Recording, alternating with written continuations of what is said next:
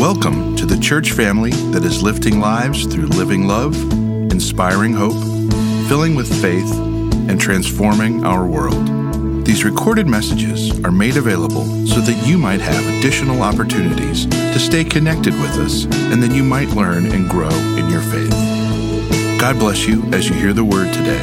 And now, the message. The Lord is my shepherd, I lack nothing. He makes me lie down in green pastures. He leads me beside quiet waters. He refreshes my soul. He guides me along the right path for his name's sake. Even though I walk through the darkest valleys, I fear no evil, for you are with me. Your rod and your staff comfort me.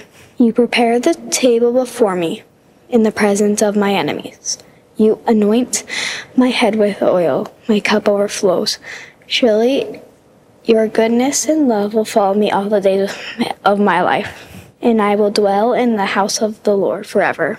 Then people brought little children to Jesus for him to place his hands on them and pray for them. But the disciples rebuked them. Jesus, Jesus said, Let the little children come to me, and do not hinder them, for the kingdom of heaven belongs to such as these. When we, when we, when he had placed his hands on them, he went on from there. May the Lord add his blessings to the reading of his word. So if I could have Lila and Kaya, I don't know where they are. Oh, there's Kaya. Come on up here, Kaya. And there's Lila. Great. Come on up here, guys. So when we started talking about this at the beginning, we said we wanted kids in every part of the service, and that includes the sermon. Each of you grab a microphone down there. How are you guys doing today? Good. Good. Well, come on up here. Stand a little like here. You see where the star is? Stand right, you know, like next to that star. Perfect. I'm going to ask you guys some questions, and you guys just say whatever you want, okay? So, first thing, well, not everything, well, you know, within reason. So, first thing, can you kind of introduce yourself to everyone? Tell them your name, what grade you're in, if you have brothers or sisters. My name's Lila. I am in fourth grade, and I have one brother and no sisters.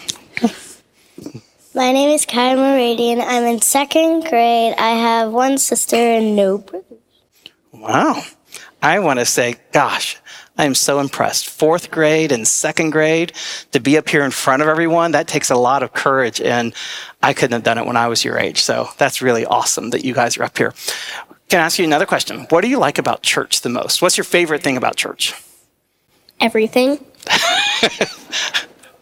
What about you, Kai? I would have to agree everything. You would agree everything. well, that is beautiful. Well, now my next question is not going to make any sense at all because I was going to say, what's your least favorite thing? Is there something you don't like about church? No. nope. No.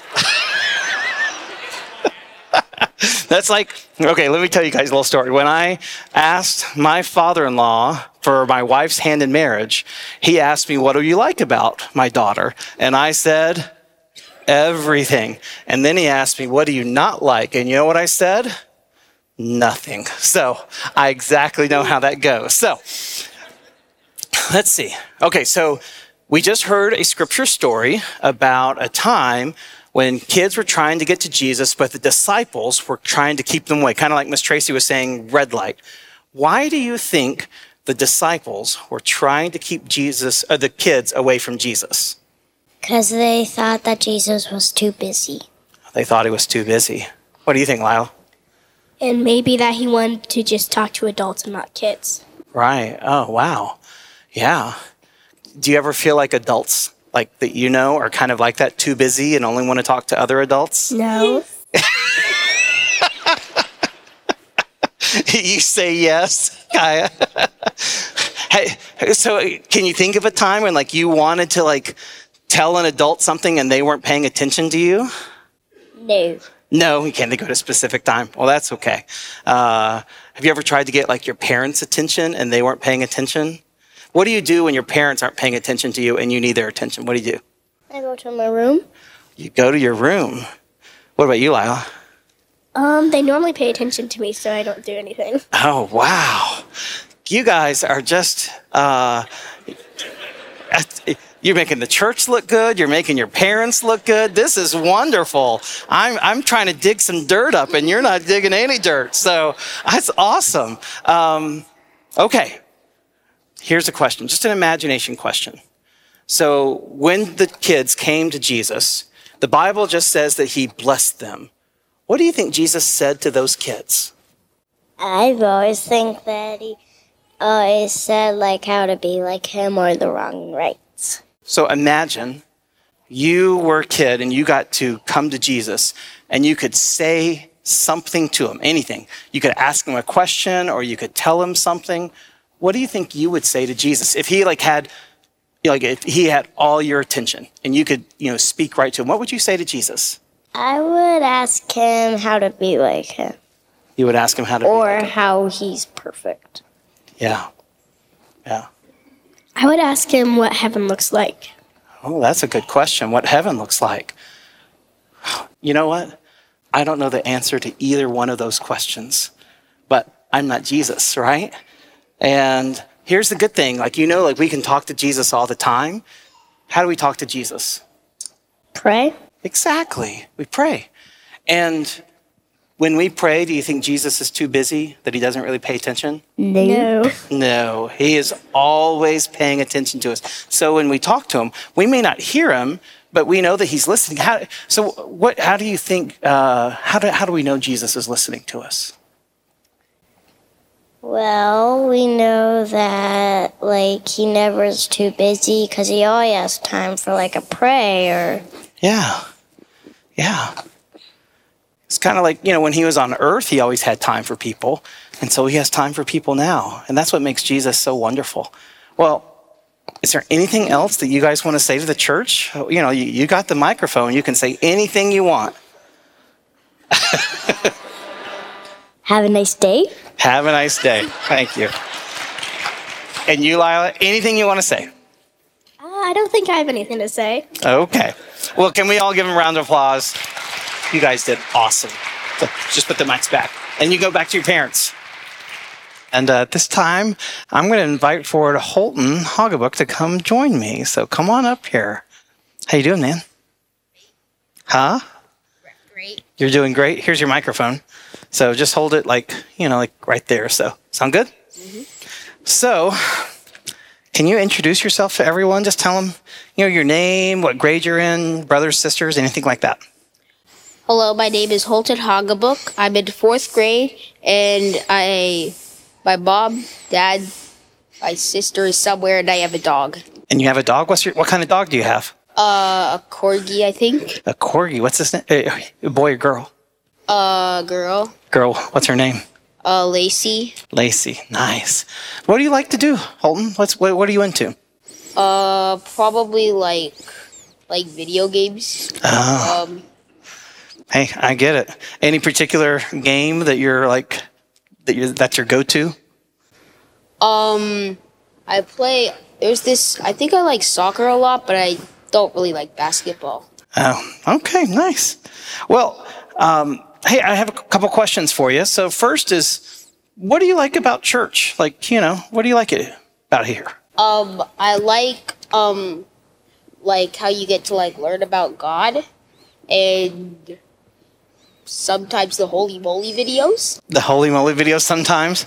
I think they're awesome, but yeah. Um, okay. And what is your least? Okay, this is kind of like a dangerous question. What's your least favorite thing about church? Um, probably like waiting to go to the kids the kids class. Like Um, That makes me sad. so, so you like it when you're in the kids' class? This is okay in here, but thanks for being with us today. Um, let me ask you a question about today's scripture, right?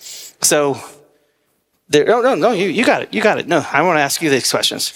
Um, the disciples were like trying to keep the kids away from Jesus, right? Like shooing them away, right? Why do you think the disciples were keeping the kids away from Jesus? um because like maybe they think like they didn't have anything important to say. Oh, so they didn't think the kids were important at all, right? Huh. Have you ever felt like an adult treated you that way where you didn't you you had something important to say but they weren't like listening?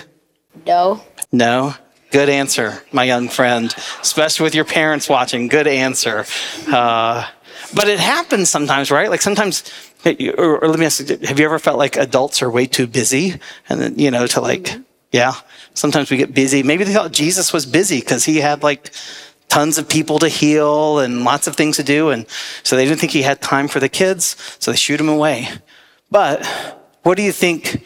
So when Jesus said, no, let the kids come to me, what do you think Jesus said to the kids when they came to him?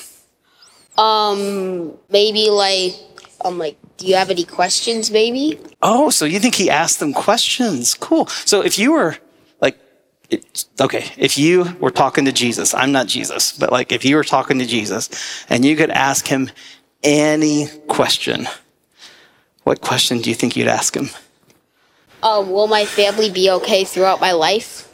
Oh, that's a very good question. Will my family be okay? That's a good question. You know, and the thing is, like, you know, I don't know the answer to that because I'm not Jesus, I'm not God. But do you know we can talk to Jesus anytime, right? So, how do we talk to Jesus? Praying. Praying, right? And whenever we pray, Jesus isn't too busy, right? Like he pays attention to us. Because when he was on earth, we know we could trust that because when he was on earth, he listened to everyone.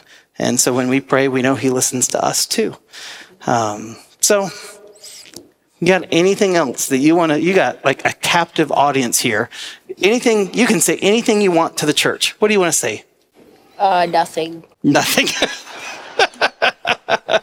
well, uh, we'll try to like spice it up, liven it up while you guys are in the sanctuary. But uh, thanks for being here today. Can you all give Holton a hand? Well, I hope you guys had fun come, just coming in this morning and being greeted by kids at the door and having kids in all of a service. It's been a great, wonderful morning. I just want to add a few short words. Uh, now, what's interesting about the story that um, I think it was Leo read just a moment ago, Matthew 19, is that it's the second story about children in the Gospel of Matthew. The first story is just a chapter before, and let's look at it together, okay? So it says, at that time, this is beginning in verse 1, chapter 18. It says, At that time, the disciples came to Jesus and asked, Who is the greatest in the kingdom of heaven? Which seems like a very adult question to ask. Like they were comparing themselves to each other and trying to figure out, like, hey, you know, we, we know we're all in Jesus, we're your disciples, but which one of you do you like, you know, which one of us do you like most? Like, who's the best? Who's the greatest? And Jesus didn't actually pick out anyone and say, This is my favorite. Instead, what Jesus did is he brought a child and placed the child among them. And he said, Truly I tell you, unless you change and become like little children, you will never enter the kingdom of heaven.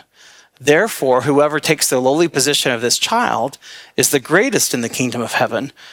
And whoever welcomes one such child in my name welcomes me. If anyone causes one of these little ones who believe in me to stumble, it would be better for them to have a large millstone hung around their neck and to be drowned in the depths of the sea. That's a pretty stiff warning Jesus gave about anyone who mistreats or causes a child to stumble. He cared immensely about the kids. And this is kind of what's ironic to me.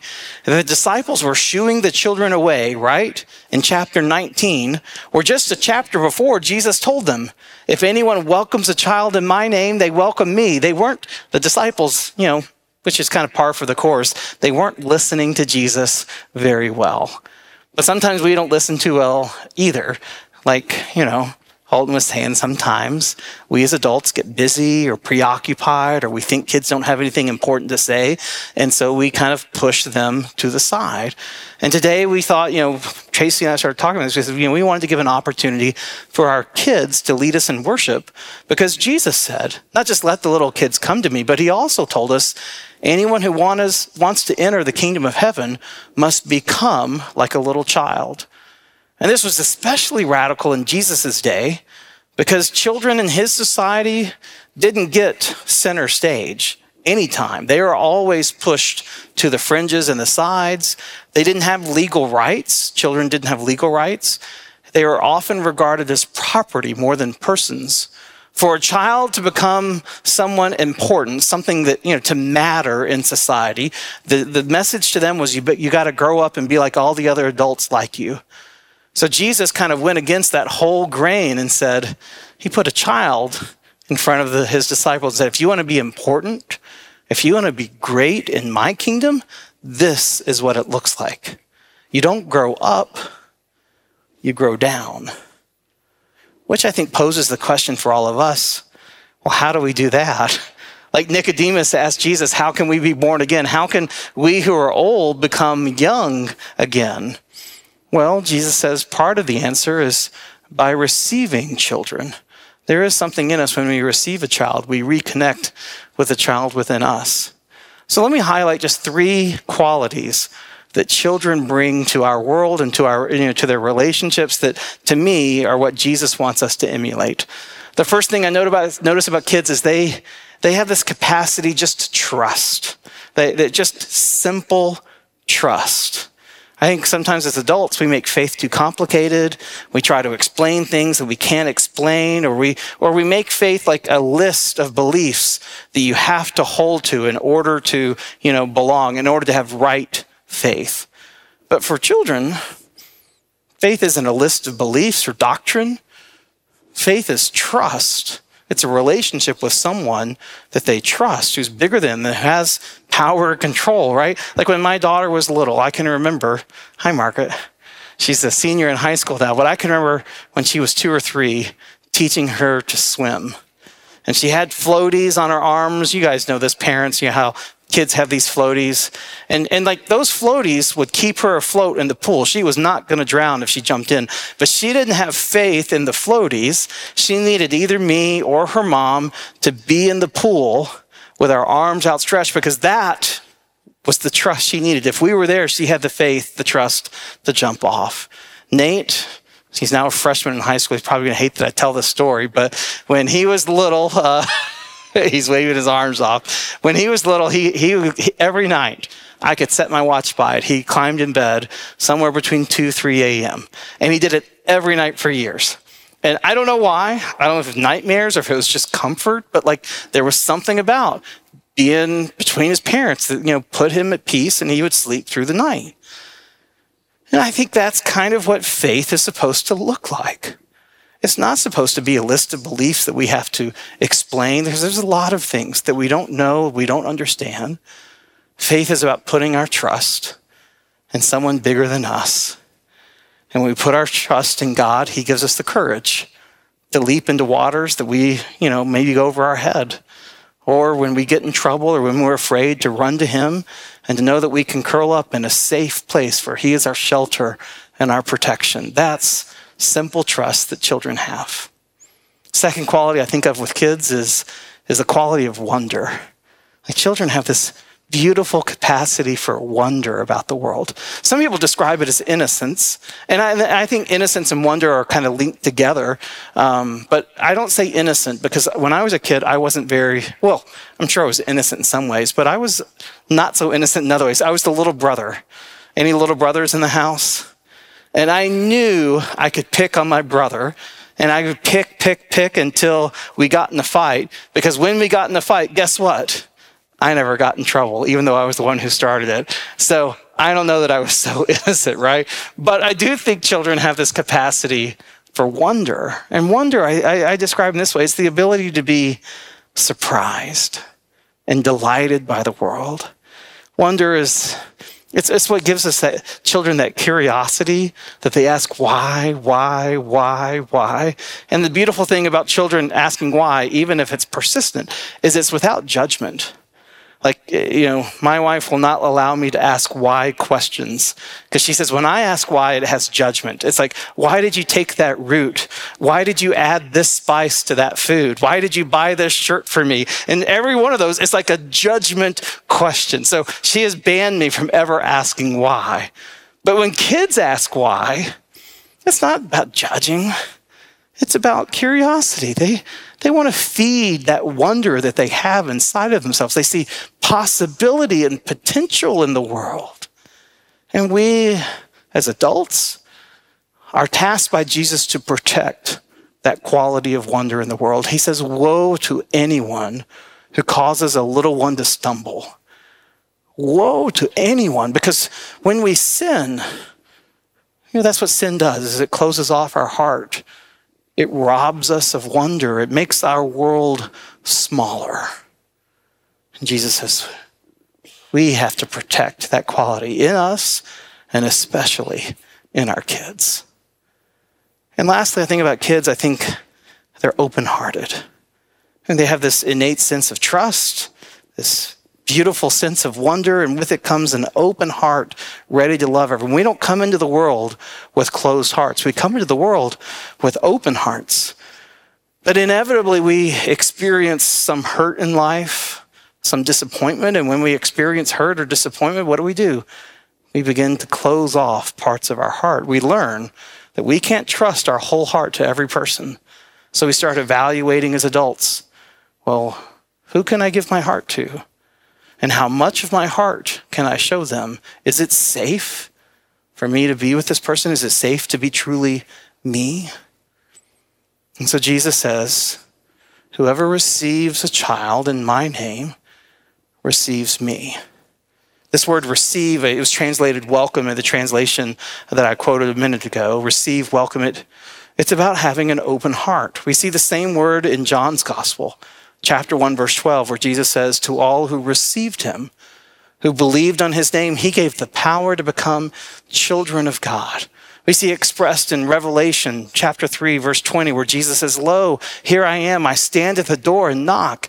If anyone hears my voice and opens the door, if anyone receives me, I will come in and eat with them and they with me. Receiving someone is about opening your heart to them. And Jesus says, you know, not only does he invite us to receive and welcome him, but he invites us to receive and welcome all those who are his friends, children, the least of these, where he said, As you've done it to them, so you've done it for me. So these are the three qualities that I think Jesus wants us to emulate simple trust, wide eyed wonder, an open heart to Jesus and to others in the world. That's what Jesus wants us to become like.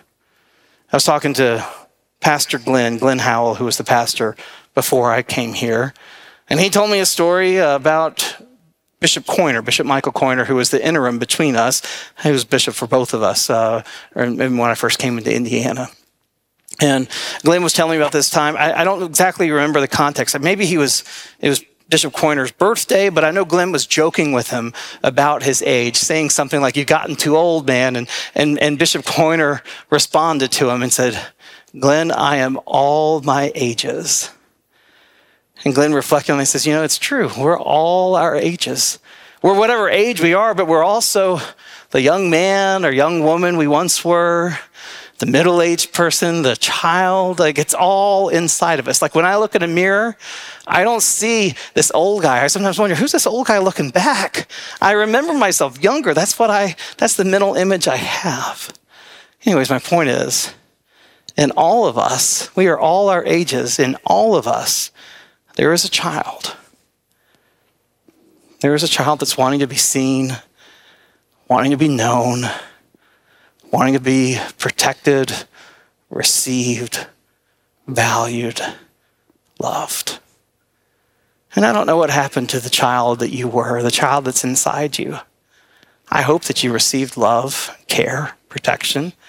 You probably also experienced some hurt. That's true of all of us.